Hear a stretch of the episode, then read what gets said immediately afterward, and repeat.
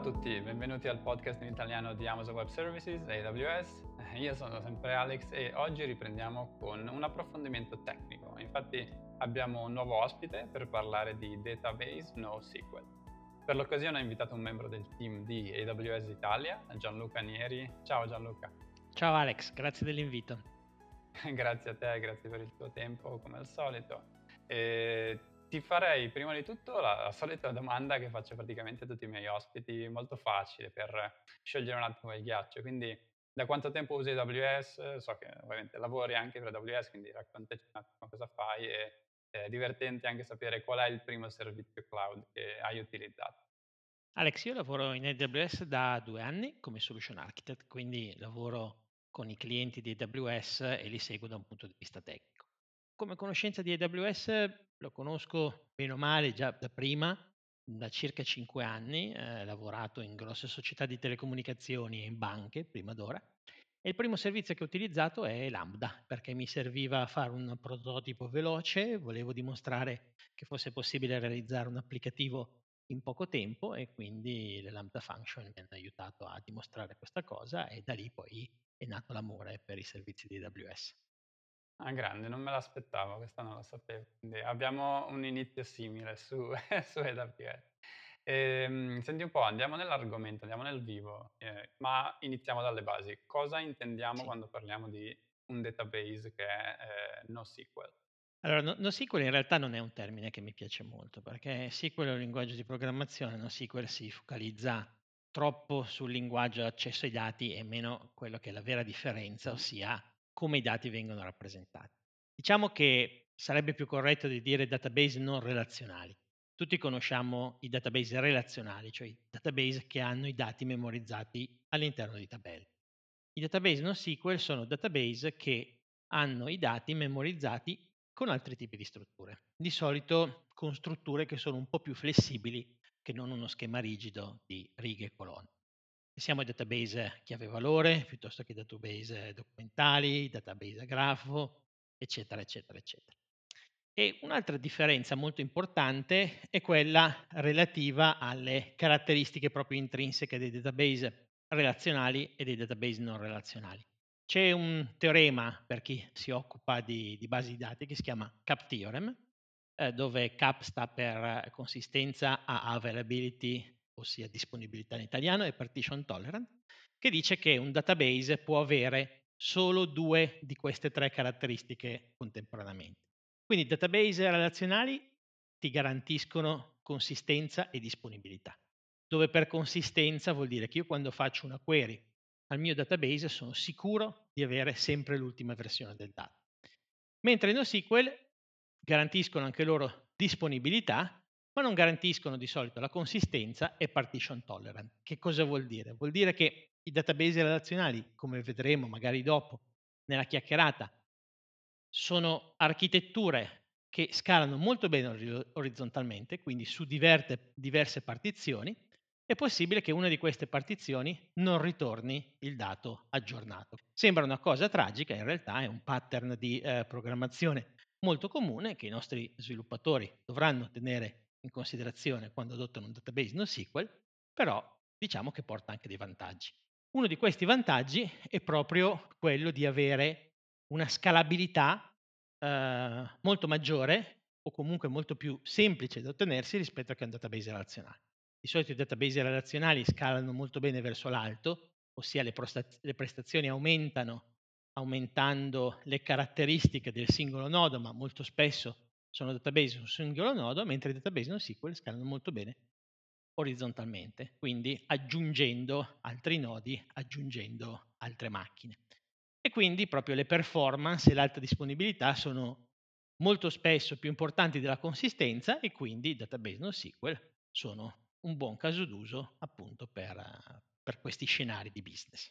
Grazie mille Gianluca. Io spesso sento parlare di cosa cambia a livello di eh, interfaccia di sviluppo, a livello di query language, ma sono convinto, come hai appena detto tu, che la grossa differenza è a livello tecnologico e architetturale. Quindi che cosa mi serve? Mi serve l'alta disponibilità eh, o la consistenza dei dati. Quindi questa è un'altra cosa da tenere in considerazione che spesso gli sviluppatori magari tendono a trascurare perché riguarda più l'infrastruttura. Potresti raccontarmi anche alcuni scenari o dei casi d'uso pratici in cui può aver senso valutare un database non relazionale in alternativa al classico eh, eh, database basato su SQL? Eh, oppure secondo te può avere senso addirittura per qualsiasi caso? Ma guarda, mhmm, ti do prima una risposta un po' più teorica, poi ti do qualche caso d'uso. Ehm, da un punto di vista teorico sicuramente, come ti dicevo prima, database NoSQL implementando una scalabilità orizzontale, ehm, sono molto più adatti per quei use case dove serve gestire una grandissima mole di dati on write. Posso scrivere direttamente su un singolo nodo e quindi posso aumentare il throughput del database. La stessa cosa in lettura. Vado a fare delle letture su delle shard invece che su un, ingolo, su un singolo nodo e quindi ho una bassissima latenza e un numero di read eh, molto più alte rispetto a un database relazionale che deve garantire la consistenza che spesso gira su un, ingolo, su un singolo nodo. Un altro use case ehm, è quello della, uh, dell'analytics, che di solito l'analytics uh, se non servono query molto complesse, dove servono relazioni, eccetera, eccetera, si può utilizzare tranquillamente un database uh, NoSQL. E anche poi, come ti dicevo prima, un discorso di flessibilità. Nel database relazionale ho tabelle con righe e colonne, in un database NoSQL ho degli oggetti molto più flessibili, eh, tutti voi conoscerete gli oggetti JSON, quindi degli oggetti che non hanno uno schema predefinito ma che possono essere memorizzati e possono assumere forme diverse, informazioni diverse o addirittura sotto documenti diversi a seconda di, di quello che mi serve.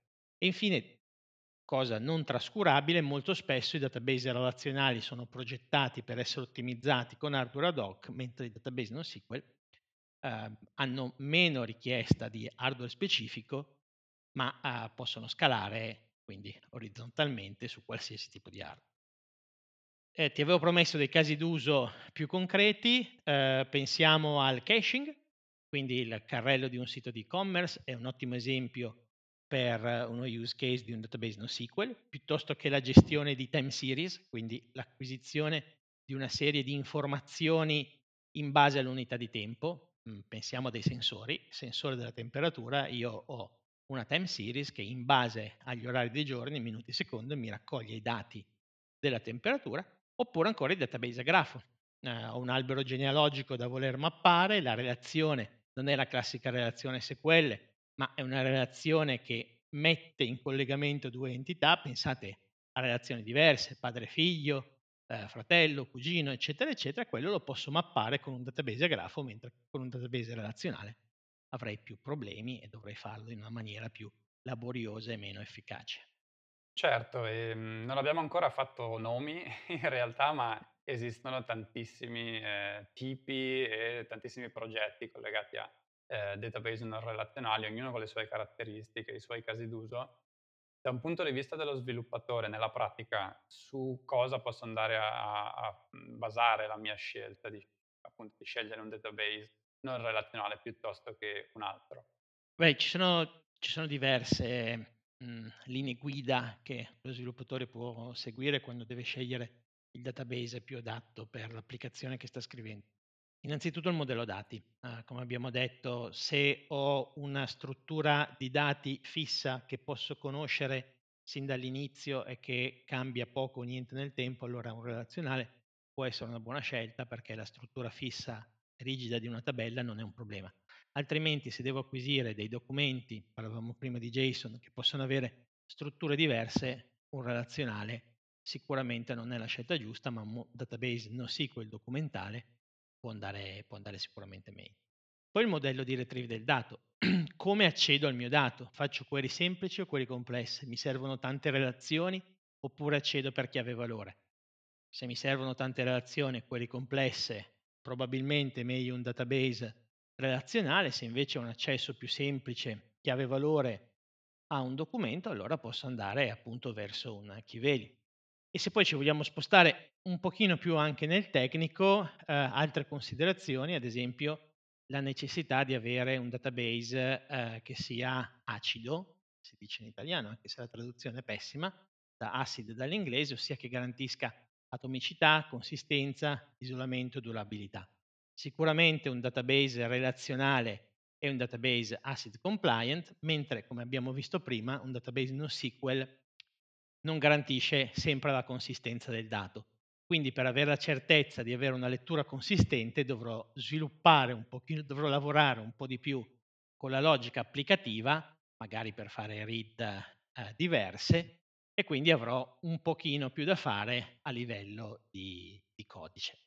Mm, poi molto spesso possiamo anche dire che eh, i database NoSQL in realtà si possono anche affiancare ai database tradizionali, non per forza li sostituiscono.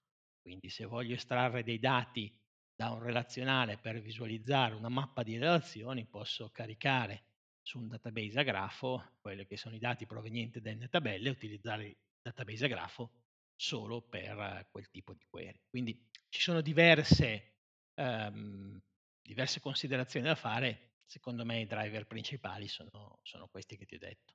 Certo, e come dicevi prima anche nel mondo del caching, magari qualcuno dei nostri ascoltatori ha già utilizzato Redis o Memcached, queste sono tutte alternative, tra l'altro open source.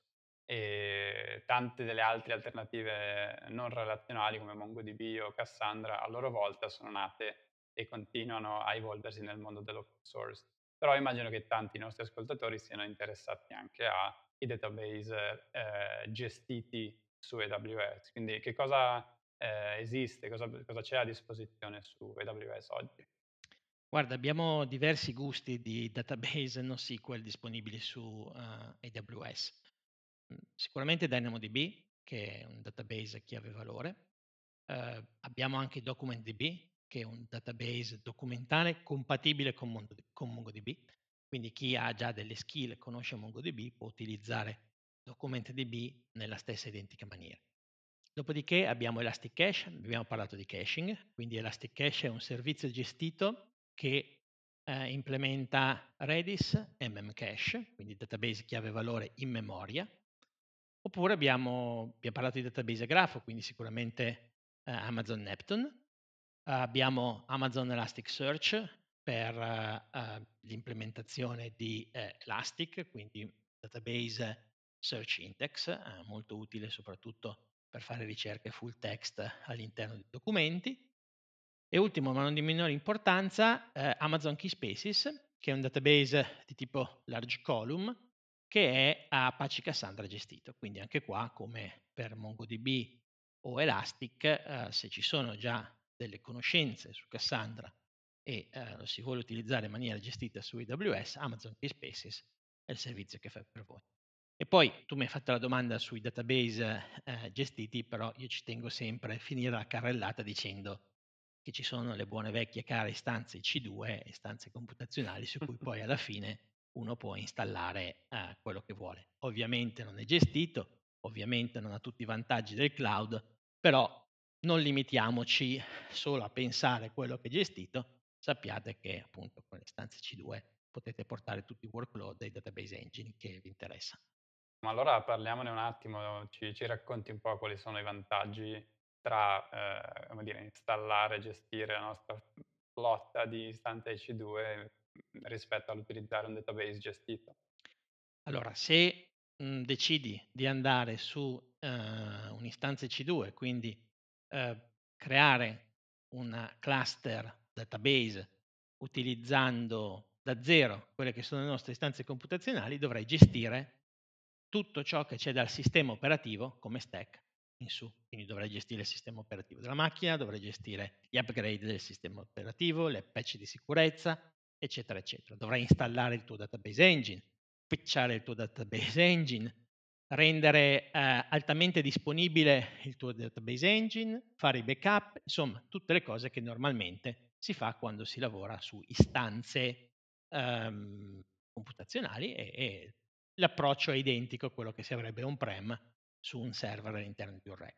L'approccio fully managed di AWS invece mette a disposizione i servizi già configurati al cliente in modo che il cliente debba solo interagire, solo tra virgolette, perché comunque è un sistema molto potente con il demone del servizio, configurare il demone del servizio, eccetera, eccetera, eccetera. Tutto quello che c'è sotto, quindi la parte di hardware, è gestita direttamente da AWS, ma anche la parte di scalabilità, la parte di backup, sono funzioni gestite dalla nostra console e quindi con semplici clic vado a compiere operazioni che altrimenti, eh, che altrimenti eh, mi porterebbero via del tempo, mi porterebbero via risorse, eccetera, eccetera, eccetera. Quindi mi concentro solo sul mio database e decido di utilizzarlo al meglio.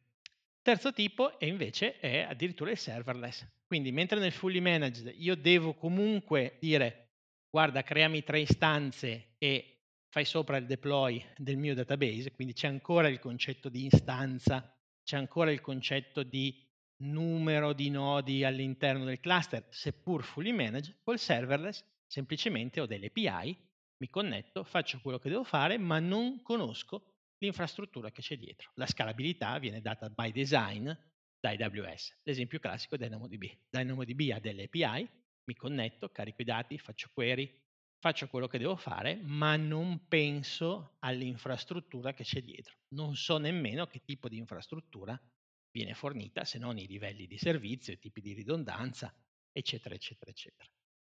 Sì, questo si allinea molto bene anche col modello pay as you go, addirittura nel mondo delle database eh, non pay as you go all'ora, anche se non uso la macchina, ma eh, addirittura in base a quanti query faccio, certo, a quanti dati scansiono, certo. quindi è anche un modello di pricing eh, diverso.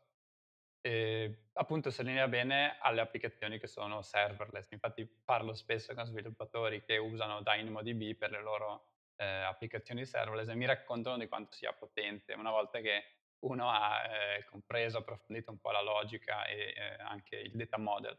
Eh, tu ci puoi raccontare qualche aneddoto interessante su, eh, su DynamoDB?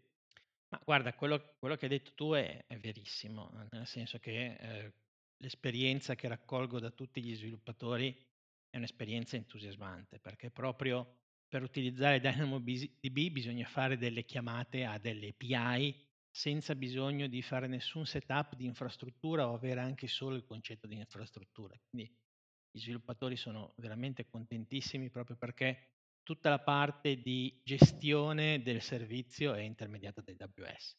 Ma pensa che addirittura con un paio di clic si può fare il deploy di un servizio eh, che si chiama DynamoDB DAX, sta per DynamoDB Accelerator, che è una cache integrata con DynamoDB totalmente trasparente allo sviluppatore. Lo sviluppatore chiama delle API diverse invece che quelle di DynamoDB e le prestazioni passano dai microsecondi ai nanosecondi, tutta in maniera, in maniera assolutamente trasparente con, con click.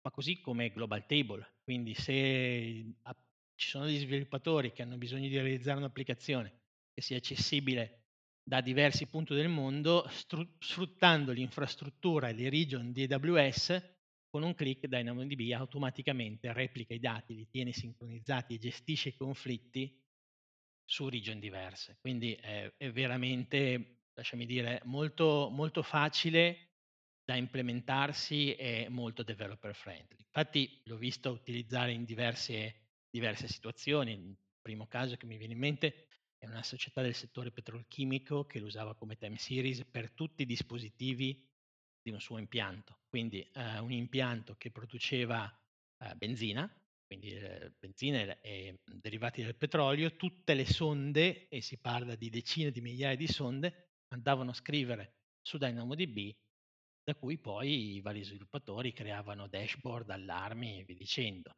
Ma anche nel settore eh, assicurativo mi è capitato di vederlo utilizzato come cache, eh, messa di fianco al mondo host per facilitare alcune query, utilizzarla come cache, non andare ogni volta a fare retrieve sul mondo host, ma proprio per questa velocità, facilità e anche costi molto bassi, come ricordavi tu, DynamoDB era un complemento perfetto e consentiva agli sviluppatori di fare cose che al- altrimenti avrebbero richiesto molto più tempo e fatica. Senza menzionare tutto il mondo degli stream che per, esempio ti permette di dire, fare non dico post processing sui dati ingeriti in tempo reale, ma come dire, ti permette di implementare funzionalità interessanti o di sincronizzarti con altre eh, con altri data source o altri database, è una funzionalità abbastanza eh, unica. Un altro database non relazionale molto, molto popolare, io l'ho utilizzato tantissimo negli ultimi anni, anche, anche in startup, è eh, MongoDB. Eh, ti volevo chiedere un attimino che cosa cambia con eh, Amazon Document DB, quindi la versione gestita eh, su AWS, e anche un attimino cosa cambia rispetto a DynamoDB. Magari anche in, in quali casi consiglieresti l'uno piuttosto che l'altro. Certo, allora, come dicevi tu, DocumentDB è MongoDB gestito su AWS. Essendo gestito, eredita tutte quelle eh, funzionalità date out of the box da AWS di cui parlavamo prima, quindi autom- gestione di backup automatica, gestione del cluster automatica, eccetera, eccetera, eccetera. I nostri clienti, i nostri developers devono solo collegarsi al servizio e pensare a come realizzare il database. Non è un database relazionale, quindi anche qui schema on read invece che lo schema on write, che poi è la stessa cosa per dire eh, struttura fissa, tabelle, schema on write, decisa nel momento in cui disegno il database, piuttosto che schema on read vado a capire come è fatto il mio dato quando lo vado a leggere, il database JSON. Per paragonarlo a DynamoDB e capire quando scegliere uno e scegliere l'altro, secondo me ci sono alcuni punti da considerare. Innanzitutto eh, DynamoDB è serverless, mentre DocumentDB è fully managed. Abbiamo detto che la differenza è che da una parte mi collego delle API e basta, dall'altra devo decidere come far scalare il server, come è fatto il mio, server, il mio cluster, eccetera, eccetera, eccetera. Quindi diciamo che c'è un minimo di overhead di gestione in più. Poi DynamoDB è chiave valore, mentre DocumentDB è un documentale, quindi c'è un diverso modello di accesso e retrieve dei dati. Uh, DynamoDB si possono fare query attraverso una chiave, che sono gli indici uh, piuttosto che global secondary index, eccetera, eccetera, mentre in DocumentDB, essendo un documentale, posso fare una ricerca in base a qualsiasi campo del mio documento JSON. Quindi anche qua molto importante capire com'è il mio modello dati, come accedo al modello dati, eccetera, eccetera. E poi eh, DynamoDB, eh, come vi dicevo prima, ha il vantaggio che è multi-region, mentre DocumentDB è single region multi-AZ. E infine DynamoDB può avere un caching, eh, DAX, di cui vi parlavo prima, che si integra e si eh, deploya con un click, mentre per DocumentDB, se voglio avere una cache per eh, velocizzare l'accesso ai dati, eh, devo integrare Elastic Cache, però a livello applicativo. Quindi diciamo sono due paradigmi abbastanza diversi che vanno a, mm, a coprire due esigenze di modello dati e pattern accesso dati diversi. Grazie mille Gianluca, tutto chiarissimo. Eh, io so che segui molto il mondo eh, FSI in Italia, che per i profani eh, vuol dire semplicemente tutto ciò che riguarda banche, assicurazioni, tutto il mondo finanziario. Ehm, quindi avrai visto un sacco di database, avrai visto un sacco di architetture, migrazioni. Eh, cos'è che ci puoi dire sul fronte di adozione di database non relazionali in questo vertical particolare? Guarda, sono molto utilizzati i database NoSQL, eh, molto spesso direttamente, eh, molto spesso dalle applicazioni, quindi dall'app mobile dei banche o assicurazioni, ma ancora più spesso eh, per fare offloading di sistemi tradizionali. Quindi, come vi raccontavo prima, per portare magari dati da host su un database NoSQL per fare delle query in maniera più ottimizzata. Molto spesso vediamo utilizzato uh, un altro servizio che si chiama uh, Database Migration Service, che non è un servizio di database, ma come dice il nome è un servizio di AWS che permette di fare migrazioni da un database all'altro. Quindi con DMS eh, si collega un source, che molto spesso è un database on-premise, e un target, che può essere un NoSQL, Dynamo o Elastic Cache o Neptune, e automaticamente fa la migrazione dei dati. Quindi è un servizio che vediamo molto utilizzato per portare i dati nel cloud, ma non solo, perché oltre a migrare i dati, eh, DMS è un CDC, sistema di Change Data Capture, che permette anche di tenere sincronizzato il dato dall'on-premise al cloud, che è una cosa ancora molto più importante. Quindi non solo gestisce le migrazioni one shot, ma permette di allineare due eh, basi di dati.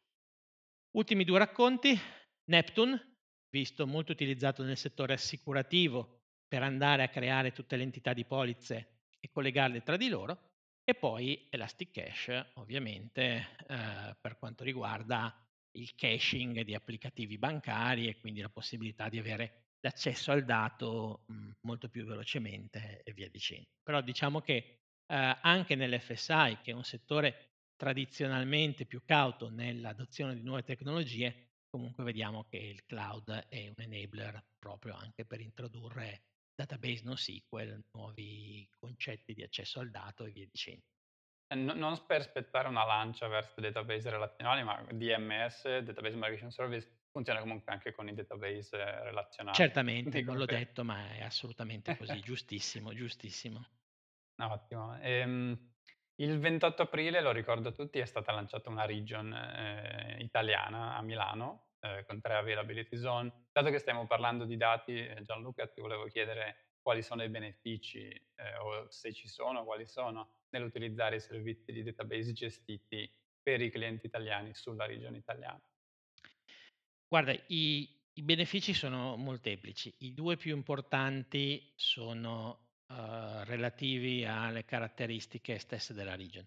Allora, cominciamo a dire che AWS nel contratto di servizio garantisce ai clienti che non sposta mai i dati del cliente. Quindi se un cliente utilizza un servizio di database sulla regione italiana, è sicuro al 100% che il dato non verrà mai spostato dalla regione italiana. Questo è molto importante, ad esempio, per quei workload che hanno problemi di data residency per motivi eh, regolamentari di compliance. Quindi, ad esempio, abbiamo parlato prima di banche, ci sono degli use case, degli scenari bancari dove il regolatore ti obbliga a tenere dati o copie dei dati sul territorio italiano. E in questo diventa fondamentale avere una region a disposizione sul territorio italiano e nella fattispecie nell'area di Milano. Secondo eh, vantaggio molto importante è quello di bassissima latenza di accesso al dato. Se ci sono utenti italiani, accedere al dato memorizzato sulla regione italiana è molto più veloce proprio per un discorso di distanza fisica, ma anche per i data center e l'hybrid cloud. Quindi se ci sono clienti che hanno bisogno di un'infrastruttura ibrida dove magari parte dell'applicativo dei dati rimangono on-premise e parte dell'applicativo dei dati vengono eh, spostati sul cloud, l'avere una region in Italia vicina ai propri data center consente una latenza eh, molto bassa e quindi la possibilità di servire il dato molto velocemente.